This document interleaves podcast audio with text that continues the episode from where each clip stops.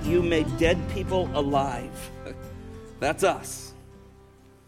You have the supernatural ability through the finished work of the Lord Jesus Christ and the everlasting work of the Spirit to breathe life into us and make us alive, and that causes us to rejoice over your works. And we thank you. We thank you that you could stir within us a love for you, a love for your word, a love for the church, and also a love for dying people. So help us live out the gospel, Lord. Help us live out the gospel. And Lord, as we turn our attention to 1 Corinthians chapter 10, may we learn from the past. May we see the examples of those who had so much grace put on their life and yet in the end died in the wilderness. God, teach us great things. Cause us to understand if our faith is from you or is it from ourselves today. Lord, give us strength to apply these truths, to live for you, to be joyful Christians in a very dark world. We pray this in Jesus' name. Amen. Alfred Nobel was a man who was born in 1833. He died in 1896. He was first known because he created dynamite. His father had created many explosive materials, but they were so hard to handle, people died from them, and even his own brother was killed by some of those things. He worked very hard to develop something that could be handled so they could mine and blow up stumps and things like that, and that's where dynamite came. But soon it fell into the hands of war, and we know this. And throughout even the Civil War, dynamite was used and really was tragic as it tore the flesh and victims apart as it exploded. Nobel was charged with a merchant of death. That's what his title was given. He spent the rest of his life wanting people to learn from what he called his mistakes. An example. And so he began to fund a fund where he would honor people who would do something that would embetter society, and now we have what's called the Nobel Prize from that. He wanted to correct some things that he thought was a mistake of how they got handled. Well, notice in our text, verse 6 and verse 11, notice that it says these. Now, these things have happened as an example for us. That's verse 6, verse 11. Now, these things happened to them as an example, and they were written for our instructions. The title of my sermon is The Grace of God Warns. The grace of God that warns. God's grace is here this morning, not only for our salvation, as he has not only saved us, keeps us saved, but his grace also warns us, and this passage is a great warning. Paul has completed his exposition on a love for the gospel that does not cause others to stumble. We've seen that in chapter 9. Do you love the gospel, and do you love the gospel enough not to hurt someone else intentionally? He concluded the chapter with this strong plea, and I preached this at the seminary graduation at the end of chapter 9, that the Corinthians and the Christian today should run in a way to win the prize. And that prize has always been the upward calling of God and Lord Jesus Christ. And that means there's a pursuit of the full transformation that takes place in a believer's life as God continues to transform us into the image of Christ, and he brings us into that likeness as we pass from this life to the next. Paul said in Philippians 3:14, I press on towards the goal of the prize of the upward calling of God in Christ. The Apostle Paul has used imagery of himself running. He's used imagery of himself fighting in this closing verses of chapter 9, all to show that the believer exercises self-control so he is not disqualified.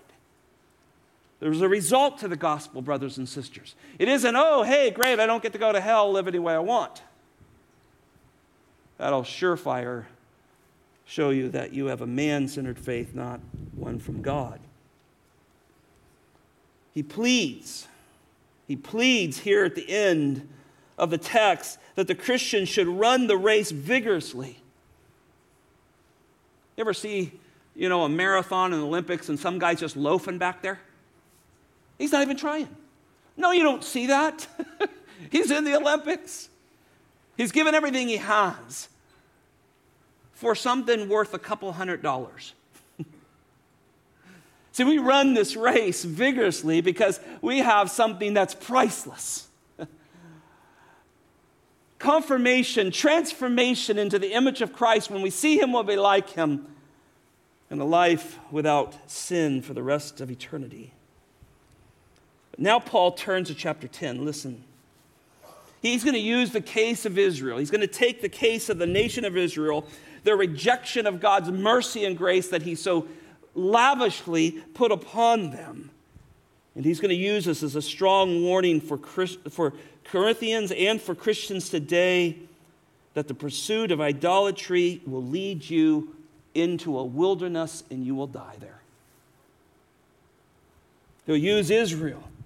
And notice you'll see whom he calls our fathers. He'll use them as an example who failed to obtain the prize even when they themselves were identified in God and in his sovereign plan. But with all those special privileges given to them by God, nonetheless, the Bible says God was displeased with many of them. Verses 1 through 5 will tell us that. Verses 6 through 11, Paul will turn and apply the faithless examples of the Old Testament Israel to the New Testament Christian and show how still people are dying in the wilderness. And then finally, and we'll get to this next week, Paul will highlight this truth in verse 12, and he'll state that those who think they stand should be extremely careful.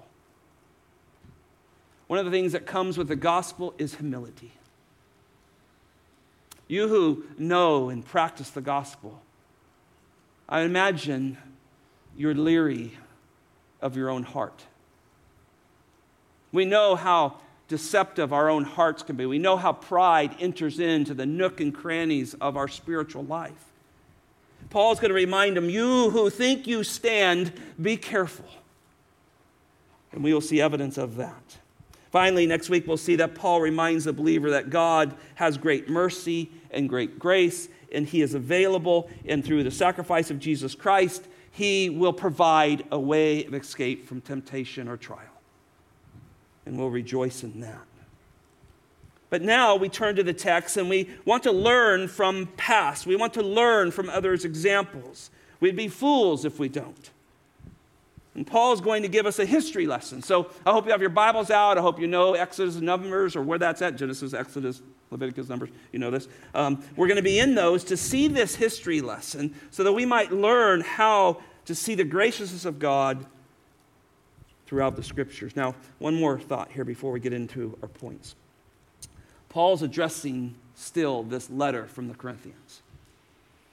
This letter is not a gracious letter from this church.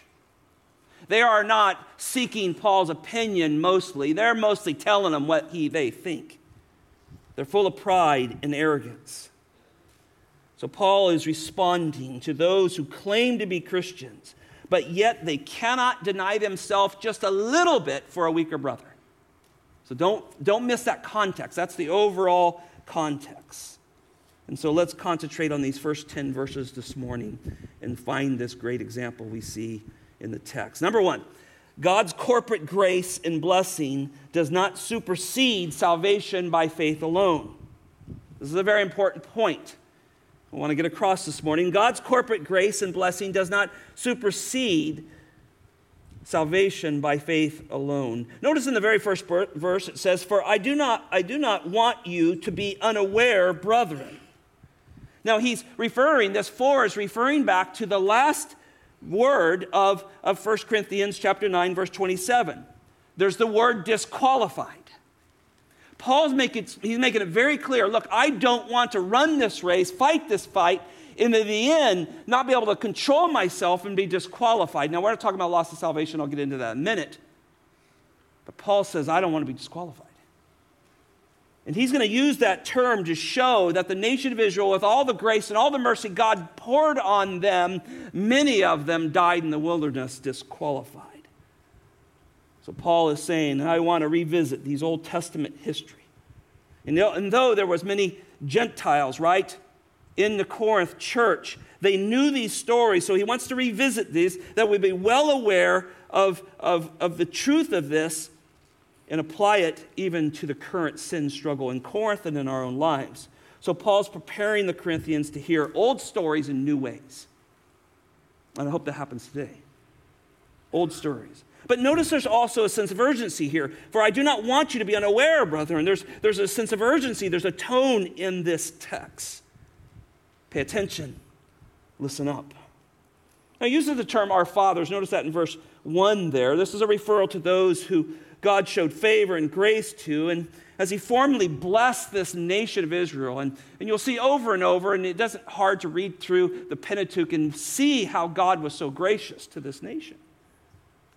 But this does not mean that all of Israel is God's children. Paul later writes in Romans chapter 9, for they are not all Israel who are descendants from Israel, verse 6. Verse 7, nor are they all children because they are Abraham's descendants. That is, it is not the children of flesh who are the children of God. And that's such an important statement. You can never become a child of God through your own flesh, either by being born into the family of God or willing yourself into the family of God. But the children of promise, they are the ones regarded as descendants. And the children of promise have always clear. They're the ones who hold on to the truth of God's word. They're the ones that have had a changed heart, a changed mind, resulting in a changed life that pursues the Lord Jesus Christ. Now, though God had blessed this nation and showed his grace and protection on them, we'll see that over time, many were exposed not to be his true children. Now, this relates to Corinth, right? These people heard the gospel. Paul was there with them for a year and a half. He brought in some of his other men to help and work in that. But now as time has gone, many of them have migrated into bad examples, following false doctrine, and mostly just consumed with their own self-confidence and their own self-works. And now the battlefield is starting to show victims. Look at verse 5 real quick. Because this is where self-confidence, this is where those whose confidence isn't completely in Christ can land you. Look at verse 5, nevertheless, with most of them. Now, isn't that interesting? It's talking about the Old Testament saints. With most of them, God was not well pleased, for they were laid low in the wilderness. Not all Israel is descendants of Israel, meaning not all true children of God, Paul speaks of the nation and of Israel in a corporate sense here, and this is the point. He's speaking of them as a corporate sense, seeing the grace of God, much like he sees Riverbend as his church. The headship of Jesus Christ oversees this church, but it doesn't mean that everybody in this building and everybody who belongs or calls themselves this church is saved. You're not saved because you come to Riverbend. And we see that understanding here. Not all Israel was Israel. Now notice, we see this. Notice he uses the word all 5 times in the first 4 verses. So he's emphasizing this oneness of the nation of Israel under the headship of Moses. And Paul's going to apply this to the oneship of the church as he goes on through this letter. There's a oneship under the headship of Jesus Christ. And he's going to show that there are others that just come along for the ride, and in the end, they'll be examples.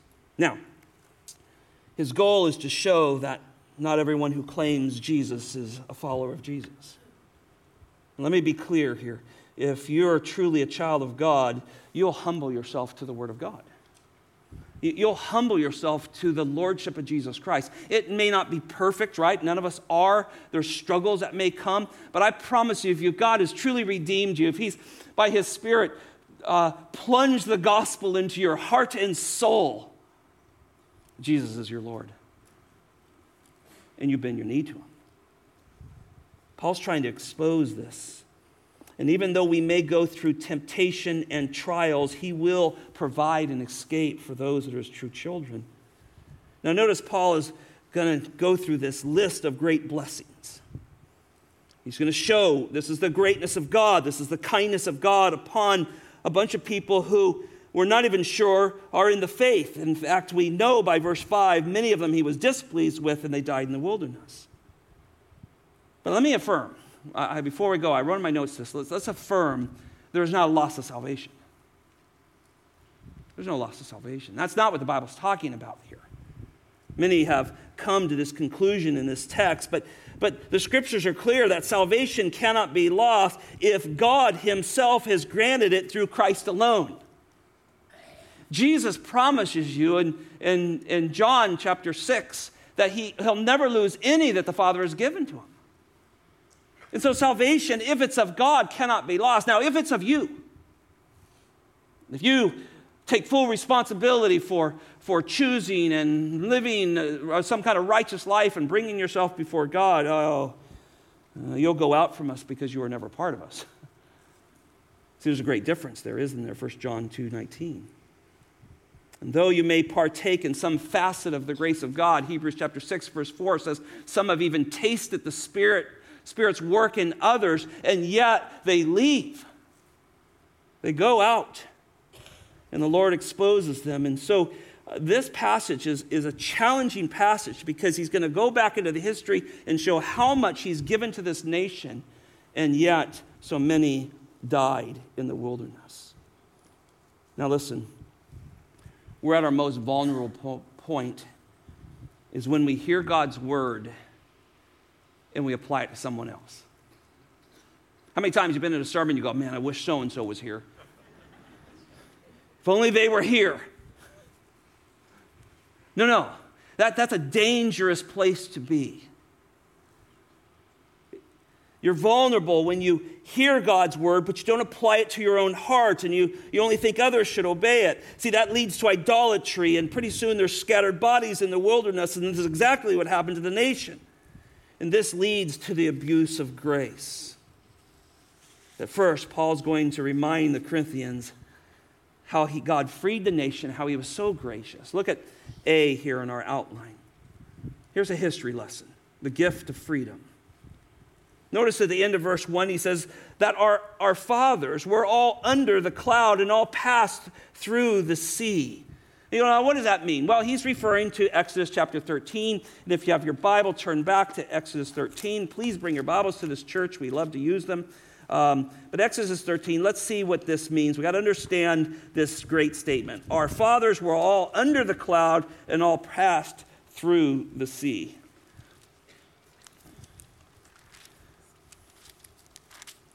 I'm just going to pick out portions of scriptures to help us get our mind around what's going on. We'll start in verse 20 through 22.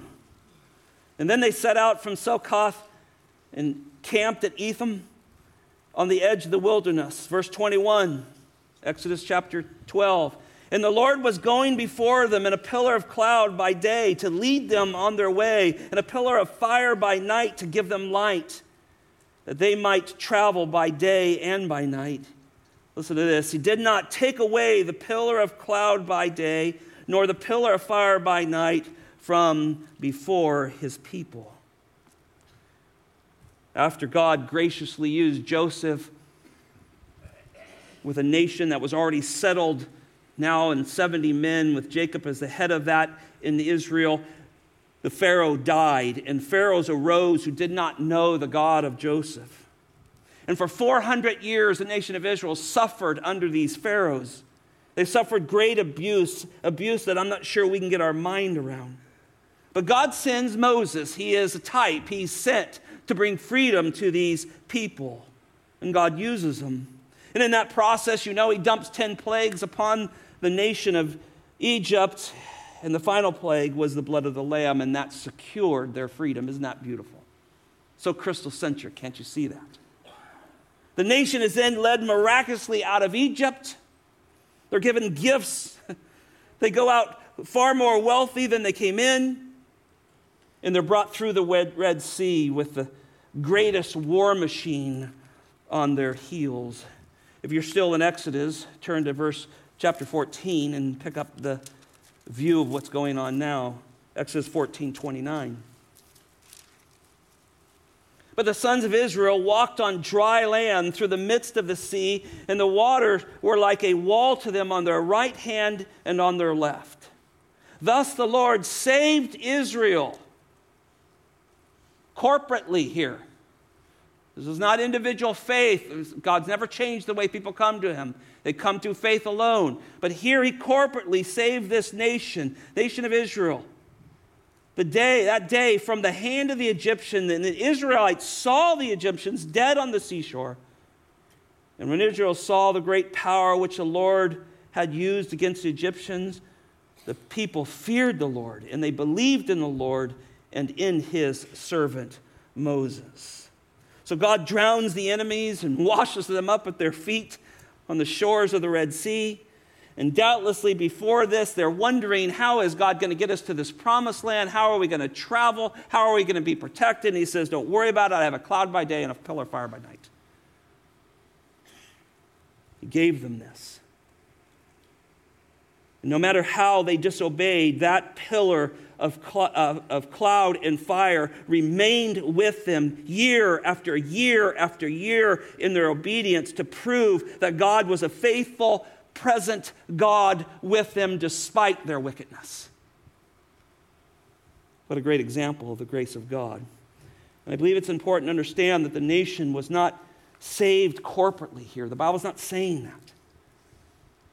Just because they followed some pillar, some miraculous thing, a pillar of cloud or by fire, but each one is truly saved because they put faith in God alone. There's those there. We find them in Hebrews 11. There's those there who believed in God that he would deliver them. Their faith was in God and God alone. The rest died and now are separated from God. See, the book of Exodus reminds us that God was calling his chosen nation. And it was filled with both believers and unbelievers. That's why it's corporate. There's all kinds. Remember, the Bible tells us that Egyptians and other nations got out with the nation of Israel. They were full of all kinds of different people, but among them were believers and unbelievers. It's very evident in the text. And even though they were brought out of slavery and delivered, many did not believe. See, a nation here, God, what Paul is doing is trying to show the faithful witness of a God who loves his people. And Paul's using this to teach the Corinthians, run the race. There's many who say they're running. There's many who say they have faith, but in the end, they really don't believe. Their faith is in themselves, and they become disqualified. Instead of using their freedom to obey God and worship and find great joy and love Christ, his word, and one another, they find themselves caught in idolatry, immorality, and rebelliousness, all because of self-confidence. So Paul's saying to the Corinth church, don't let this happen to you, what happened to the nation. It is a strong warning. He's using the grace of God to do it. B, underneath this, unity and identity with God through Moses. Notice verse 2 in our text. Here the Bible says, all were baptized into Moses, into the cloud, and in the sea. Now, through Moses, God was with the entire nation. We have to understand this representation of Moses here. And his presence was in their midst, guiding and protecting them, using Moses as his leader, but dispensing great mercy and grace. And this nation, think about them, they left. God provided the freedom. They voluntarily and unconditionally placed themselves under the leadership, the headship of Moses, and they followed. That's that idea of being baptized here. We automatically come to our baptism. We think of water and all of that. Here they immersed themselves. They identified themselves with their leader, Moses. That's what the Bible's trying to teach you.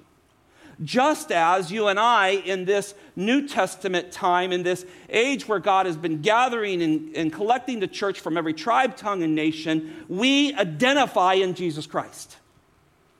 If you're a believer, the Lord does not look at you in any other way, but he sees you immersed in his Son. This is the idea here.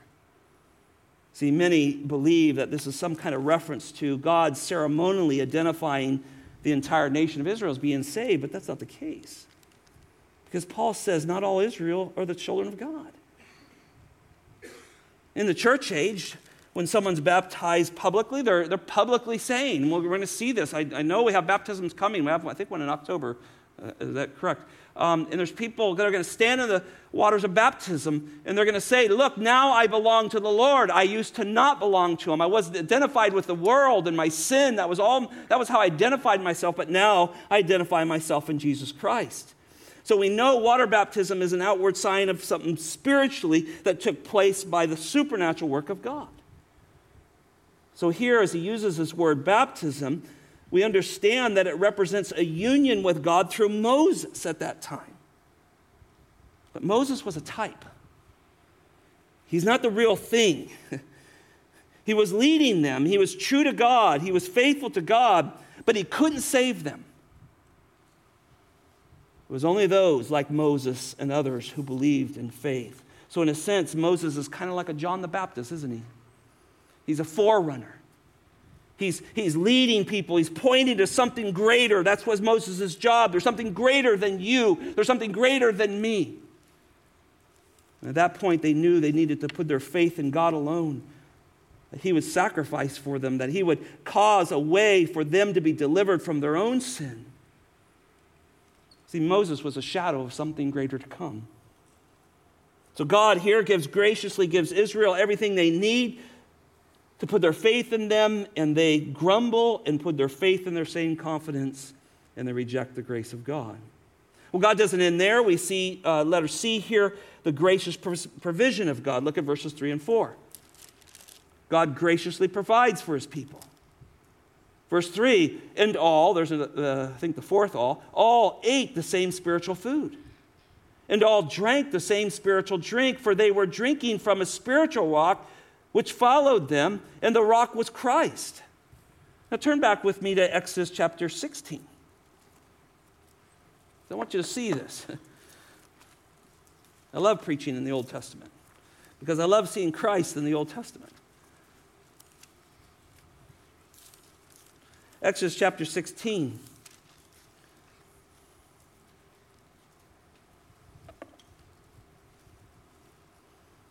The whole congregation, verse 2, of the sons of Israel grumbled against Moses and Aaron in the wilderness. And the sons of Israel said to them, would that we had died by the Lord's hand in Egypt. Now let's stop right there. They know what the Lord's hand did. It slaughtered the entire firstborn of the Egyptian race, along with the firstborn of all cattle and beast. And yet they're so grumbling, their hearts are so hard against the grace of God. They are proving themselves, not their faith in God. Their faith is in themselves. Their faith was maybe in Moses too much, and Moses, as they believe, is failing them. So they said, look, we'd rather been slaughtered by the hand of God. This is faithlessness, isn't it? Notice what they hold back to. When we sat by the pots of meat, when we ate bread to the full, for you have brought us out into this wilderness to kill this whole assembly with hunger. I'm done with them right there. They should be glad I'm not God. Verse 4, then the Lord said to Moses, behold, I will rain bread from heaven for you. I mean, all of us are kind of nodding our head a little bit, aren't you? He's done so much for them. Split seas, drown their enemies. By this time, quench their thirst from a rock. And he says, look, I'm going to rain bread from heaven. We know what that's going to picture later. And the people shall go out and gather a day's portion every day, that I might test them to whether or not they will walk in my instructions. He's going to test them to see if their faith is in God or their faith is in that bread, right? And faith in a full belly. Look at verses 14 and 15. When the layer of dew evaporated, behold, on the surface of the wilderness there was a fine flake-like thing, fine as the frost on the ground. And when the sons of Israel saw it, they said to one another, what is it? For they did not know what it was. And Moses said to them, it is the bread which the Lord has given you to eat. Drop down to verse 35. The sons of Israel ate manna for 40 years until they came into an inhabited land. They ate the manna until they came to the border of the land of Canaan. You know, we could all drive out to Nevada and don't take anything with us and see how we do. I've been there. It's not easy. God graciously provided for these people. And as you turn back to 1 Corinthians 10:3, you begin to understand that Paul is saying that they all ate the same spiritual food. There's a bigger picture here. They all drank a spiritual drink. There's a bigger picture than what they want to focus on because they don't have faith. And he's clarifying that God was not working individually, but he's working corporately to show his grace on this nation. And the reason for the wording of this statement is because most of them did not place their faith in God alone. So Paul is speaking on the about the source of the spiritual food. That's what he's going to. Remember, they couldn't get this. They come to Jesus and they say, well, Moses gave us bread. And Jesus says, first of all, Moses didn't give you bread. God did. And I am the bread of life. I'm the bread of heaven. See, when you don't think and your faith is in God alone, in Christ alone, you're consumed with your own thoughts of where things come from. And yes, God was gracious. He physically strengthened the Israelites through this manna and this water that flowed from the rock. And yes, there were true believers like Moses and others who God spiritually strengthened for this task. But then Paul makes this phenomenal statement. Look at this. Verse 4. And the rock was Christ. And the rock was Christ. Even at the time of Exodus, the Messiah, the Christ, was graciously providing for them, wasn't he? If Paul says that the rock is Christ, it tells us that the pre-incarnate Lord Jesus Christ was already at work providing for them as a future example of that he can give living water that causes you never to thirst again. But all they had to do is just say, God, thank you. You're gracious to us. Our faith is in you. You know what's best. We'll follow you. At the time of the first century, I think this is one of the things Paul's taking on in this section, is the Jews believe that the rock actually kind of followed them along. They really believe that. They believe the rock just went everywhere they went. And I think Paul's taken this on. I think he's taken on this giant theological correction here, reminding them that yes, there was a rock and God sustained the nation of Israel with physical water, but that rock was not a physical rock just for mere water. That rock was a spiritual rock, and it was Christ. And this long-awaited Messiah was there even then providing what the nation needed. And that's what the Messiah does. The Messiah provides living water. And all of this is looking forward. It's a biblical theology. It's all pointing to this greater one, the Lord Jesus Christ. But now, think about this, brothers and sisters. This Christ that Paul says is the rock in the wilderness. He's come to earth. He's died. He's resurrected. And he's providing living water that quenches the eternal thirst of sinful man. Praise the Lord, ain't it? And I pray you've drank of it. There's some interesting terminology in this verse. We usually find the word petros to deal with rock here, but it's more the idea of petra, which is a little bit of different meaning. It means the idea of bedrock and massive, and so this is some kind of living rock that comes. So God has used a rock to provide physical water from the nation. I completely believe that. It's the supernatural work of God. He did strike that rock, and water came out of it. But there's such a bigger picture here. He's trying to remind the Corinthians and Christians today that there is this massive, spiritual, living, supernatural rock, and his name is Jesus. And when you drink from him, you'll never thirst again. And it'll change the way you think. It'll change the way you act. It'll change the way you walk. It'll change the way you interact with one another. He'll change everything about you because he's taken your cravings of the world away, and you have new life. You have new life. See, a message like this is for us to go,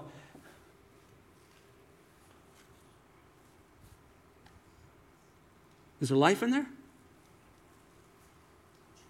See, that's what he's trying to do with the Corinthians. Is there life in there? Has the supernatural work of the Lord Jesus Christ and that forever death and resurrection that beat our sin, Satan, and death, is it living in you? They were struggling. Don't you love the story of John 4? We talked about this camp. Kids, they love this message. I got so much feedback from this. You have this woman who comes to this well. Her life is a disaster. The world has completely shredded her. She can't even come to the well because if she comes in the morning, all the women are there, and she's the top of conversations because she's probably slept with some of her husbands.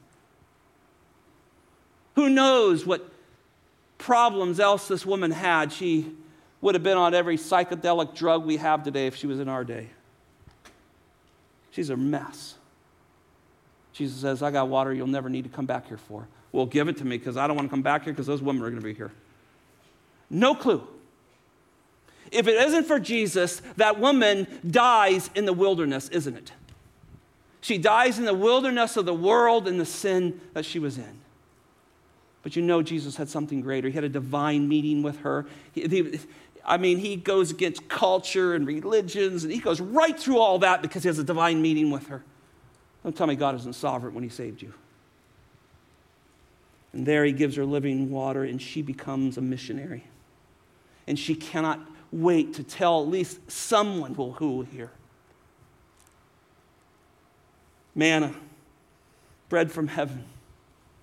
See, that's what the Jews wanted. They wanted to, hey, let's just go back to the old days. You mean the old days when we all died in the wilderness? Yeah, let's go back to that. Jesus, you give us bread. You heal all our sick. You be our welfare program. We'll make you king. We'll get rid of the Romans, and it'll all be good. Meanwhile, they all die and go to hell because Jesus isn't the sacrifice for them. But that's what people settle for. They settle for the less. Just be our welfare program, Jesus. Heal our sick, fill our bellies. Don't make us come back to this well again. Conquer our enemies, and we'll be good. People do this all the time. And they die in the wilderness, eternally separated from God. Paul's pushing this illustration. He's pushing this hard to help this church that's struggling through these three illustrations to understand there is a privilege and witness firsthand of the grace of God that people will go through. They'll actually see the hand of God work, but their pride and their arrogance and their lack of faith will reject the grace of God, and they'll go on their own strength and die in the wilderness. In the end, they're disqualified. Well, to sum up, in Exodus 17, the rock is struck. The water of this pre-incarnate Christ comes gushing out, in a sense. In the Old Testament, the people of God underwent a baptism. They are identified in the hope of Christ and the hope of what God was going to do. But in the New Testament, the people undergo a baptism. They're identified and immersed in Jesus Christ in remembrance of what he's done. And then in the Old Testament, people ate and drank. They ate in hope of Christ, that God would finish this, Lord, that the sacrificial system would lead to their permanent forgiveness that God had laid down, was pointing to something. But in the New Testament, we eat and drink in a relationship with Christ, looking back in remembrance of what he's done. And so I think Paul is telling, look, this is all the same focus. It's on Christ. And the Old Testament saints missed the grace of God and died in the wilderness. And look, you can't help but understand, if you miss the grace of God, you'll abuse the grace of God. And that's what happens. Second thought this morning. Yikes. The deadly reality of life without saving faith. I couldn't help but think of Hebrews chapter 11, verse 6. You know this verse. Let me read it to you. Without faith, it's impossible to please him. That's God. For he, that's the person, who comes to God must believe that he is, and that he is the rewarder of those who seek him. See, verse 5 is the opposite of this hall of faith. Look at verse 5. Nevertheless, with most of them, God was not well pleased, for they were laid low in the wilderness. Now, clearly, we've understood that Israel shared in this common blessing of freedom. They were freed from their slavery. They were identified in Moses as God's children, God's nation, corporately. And then he graciously provided for them. We see that, but Paul says, nevertheless, most of them God was displeased with. I think that's an understatement in some sense. Look at Numbers chapter 14. I told you, keep your finger there. Numbers 14.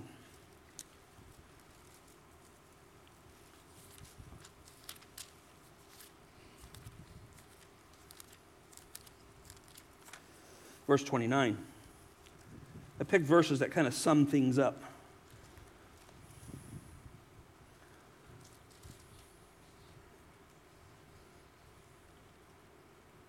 Your corpses will fall in the wilderness, even all your numbered men, according to your complete number from 20 years older and upward, who have grumbled against me.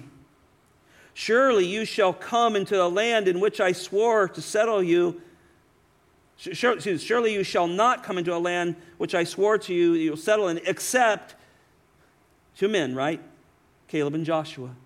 Verse 31, your children, however, whom you said would become a prey, I will bring them in, and they will know the land which you rejected. Verse 32, but as for you, look at this, your corpses will fall in the wilderness. So outside of Joshua and Caleb, all those over the age of 20, they die off in the wilderness. There are great numbers of people who presumed on the grace of God, and now he's turning his attention back to Corinth. In the case of Corinth, many of you are like this today.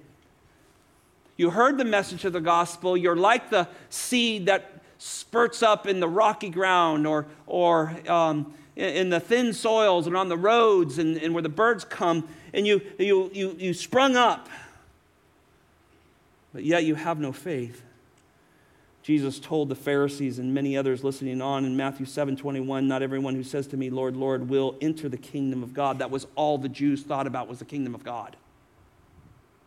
We got to get to the kingdom of God. We got to get there. We got to be there. Even the disciples couldn't help but think, who's going to be on the left and right? Who's going to have the authority and power? He says, look at this.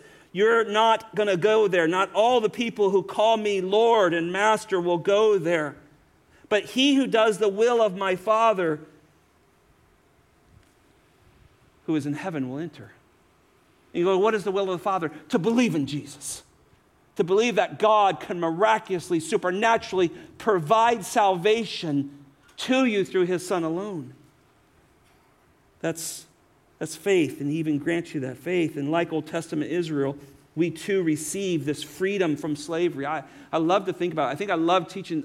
We've already been through the book of Exodus on Wednesday night, but I love that because we found such great illustrations of us coming out of sin, completely captive to slavery of sin, right? He brought us out, and we too have been given this new identification in Christ. God always looks at it as Son. We too have freely drunk of the living waters of Christ. We've been satisfied in Jesus. He is the bread of life.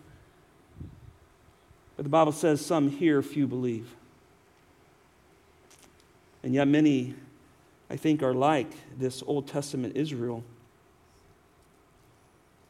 Church in America is struggling, isn't it? We laugh at justice who can't define a woman. Church in America is having a hard time defining marriage. We can't look at the simple instruction of God created man, male and female. We can't look at the simple instruction of Jesus Christ who says he created them in his image. Don't you dare touch what he's done. See, maybe this is an important message for the Church of America today.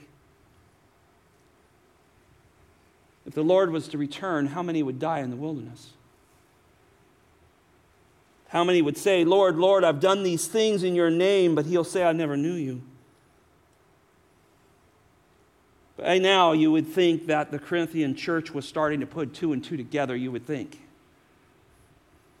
And I think the reason is that Christians can often sit around church and grow old and cold.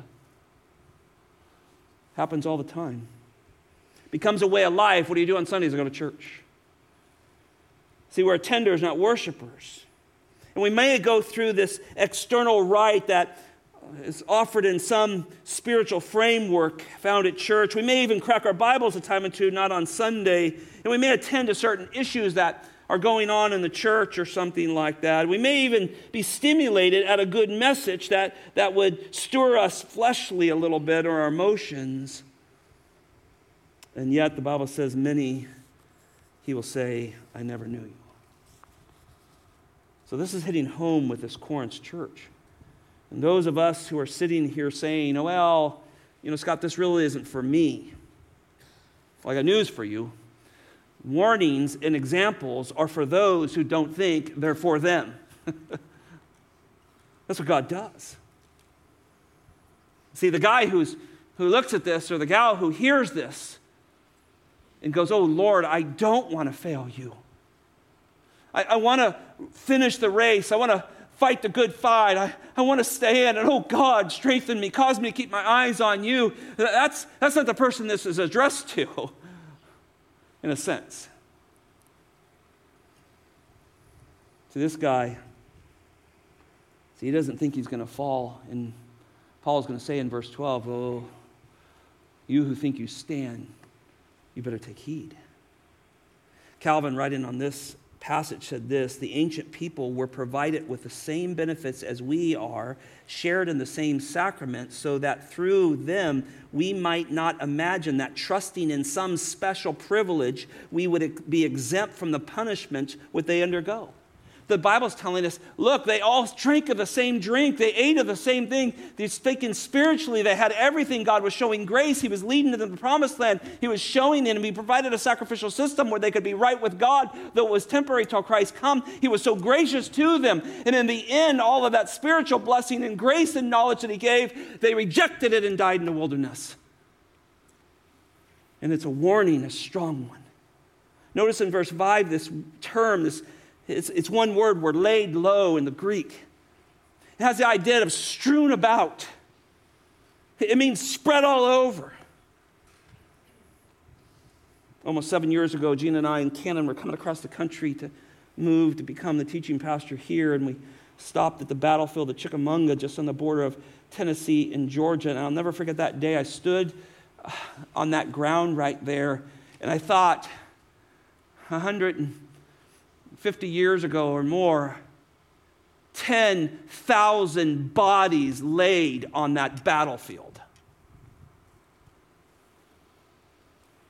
I mean, that's overwhelming, right? And then you start to think about the nation of Israel. We're talking millions of people by this time. And all of them over the age of 20 die. You imagine the funerals that happened every day for 20 years. Because they looked at the grace of God, and all they could see is their own selfish desires. Look, brothers and sisters, friends, that is the mark of a changed soul. We go through problems. I am not saying that this life is not easy. It is hard at times, right? We suffer in this fallen world. We bring suffering to ourselves sometimes. It is not easy. But your hope is in the finished work of Jesus Christ, and it sustains you through the most difficult things, doesn't it? It's a mark of a believer. So you're not just playing around with Jesus.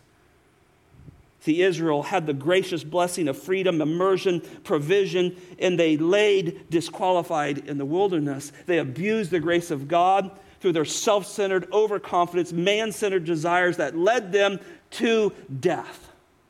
And that's what it does. And praise. And look, I'm passionate about this because I know that's where I was going if it was not for the grace of God. And you too. That's why we sing the way we sing in this church, preach the way we preach, disciple the way we disciple, start seminaries and Bible schools and missions around the world, because this gospel just captures us because we know where we were going without it. Amen? Look at verse 6. Now these things happen as an example for us so that we would not crave evil things as they craved. See, Paul has shown the experience that the nation of Israel was privileged by the grace of God, and now he's going to describe their poor example. We've already described some of it, but notice he says, now these things happen, for example, for us. So these following verses here that he is going to give are this graphic example of their demise. They're for us. And notice the language in verse 6, this crave, or your Bible might translate it desire. This word gives the understanding of an overwhelming, irresistible, strong impulse to act contrary to the Word of God. Do you have a craving that you can't control for evil? And he's going to start listing some, so buckle up. And I don't know if I'm going to get to it or not, but I'm not. But it's a good thought, isn't it? Think through this. Do you still have a craving for evil? I remember as a young man, I was striving to follow God. I knew I had a calling in my life, but there were still things that there were cravings in there. They were pulling me to sinful things. We didn't have phones with all that stuff on. I can imagine what that could have done to me. But those things are still readily available. You know it, men of my generation. And I remember begging God that he would be more glorious to me than those cravings and those desires, and asking him to give victory over that. And he provides way out of those temptations and trials. Verse 13 tells us that. And those that are his know this. And certainly, brothers and sisters, you can be tempted, but that's different than an ongoing craving, rebellious desire for evil. And some of you have that still, and you've not been saved. And you're not free from that. And it'll leave you in the wilderness, disqualified and dead. And Paul doesn't want this to happen to Christ's church. So this is a description of those who don't have the Spirit of God, isn't it? Do you remember before you were saved? And this is one of the things we have to be careful. We try to sometimes get unsaved people to act like saved people. It's such a disservice to them. They have no Spirit of God. So what happens is, if you don't have the Spirit of God, you hold on to your morals. And we've seen this in our own children. We've seen this in people who were raised here and other churches. Their morals hang on. They get barely through university, and finally those morals can't hold them anymore, and they're gone.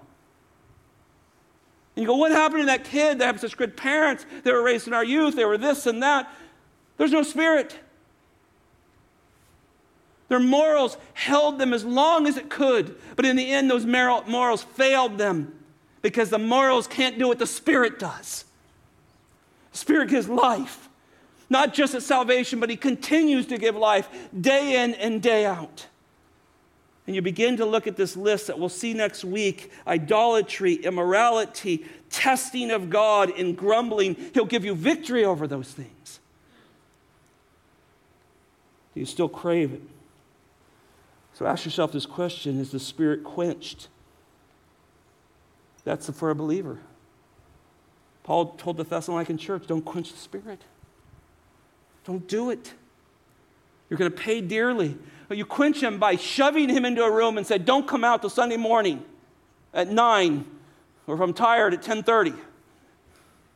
That was a shot at all you that don't come to Bible studies. Anyway, take that for what it's worth. But then he comes out, right? We walk in, we've been arguing and fighting with our spouse, we've not had a good week, and someone says, how are you doing? I'm doing great, liar. You know this. Is the Spirit free in your life?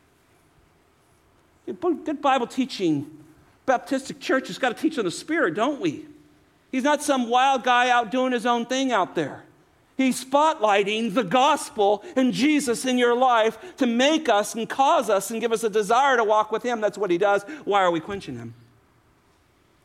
He'll make you love someone you never thought you could love. He'll make you give things up that you never thought you could give up, because he's going to put that focus right on the glorious person of Jesus Christ and his word. There's a Spirit there. But as if there's no Spirit, your morals will not get you into heaven. And though Israel was shown so much grace here as we finish this morning, most of them, their hearts were set on evil. I'm going to show you next week, passage after passage, of how they set their hearts on evil in the face of a God who was providing a cloud and a pillar of fire and bread coming out of heaven and water flowing from rocks and dead enemies, they grumbled and got themselves entangled in gross immorality right in his face. And they died in the wilderness. So the challenge to us today is our hearts and our hearts. Do we belong to the Lord Jesus Christ, or are our hearts disqualifying us? We're not truly his. And listen, friend, if you're here today and you don't know Jesus, bow your knee. Tell him you can't even do it on your own. Tell God you're going to have to do something I can't do. That's how you get saved. And he'll break your hard heart. He'll crush that thing. He'll take out that heart of stone and give you a heart of flesh, and you'll live again. You'll have freedom from your sin. And to the brother or sister, and to myself, who feel our hearts sometimes growing cold, examine your life. Has the Spirit been quenched? Is he free to do the purposes of God in your life, no matter what they are? Stay in this, leave this, do this. Those difficult things that Scripture often tells us to do in difficult circumstances, if you're quenching the Spirit, you'll never find that peace that God has for you. And so I challenge you this morning to take a hard look at things in your life. Are these things contrary to the life-giving work of the Spirit? Father in heaven, you know my intentions were to go farther in this text, but this is as far as I got. And we're overwhelmed by the grace that you poured out on this nation. You called them your people. You called them your children. You corporately shared grace on them in such a phenomenal way. And yet, just because we're part of a crowd doesn't mean we're part of the redeemed. There was a clear, individualistic, saving work that the Spirit does. It is then where he baptizes us, emerges us into Jesus Christ, Lord, and we know that. And so I pray for students and young people in this building who have been riding the shirt tails of their parents or the youth ministry. I pray, Lord, that you would plunge faith in their hearts, that you would give them that gift of grace and faith that's not of themselves, lest they could stand before you and boast someday. But they would see that this was a gracious gift that you've given them, and they would become worshipers. Lord, I pray for the adult that's in this room that has just been going through the motions. Maybe they just hope when they die they're not going to go to hell. They're not going to get what they know they deserve, and they've been just kind of hanging around the pack. God, I pray that you would pierce their hearts with truth today and give them this living water. Let them be satisfied on Lord Jesus Christ. And let them know that you're pleased with them as you place your Spirit in them at salvation. Oh God, do a work that we can't. We give you praise and glory for us. Lord, we pray for our church. We pray that we would be a very shining, bright, humble, but loving church that proudly spotlights Jesus Christ and his word in all that we do. Cause us to love one another. Heal marriages. Heal friendships. Give victory over immorality. Hard-heartedness, Lord. Do this for your glory. We'll give you the praise. In Jesus' name, amen.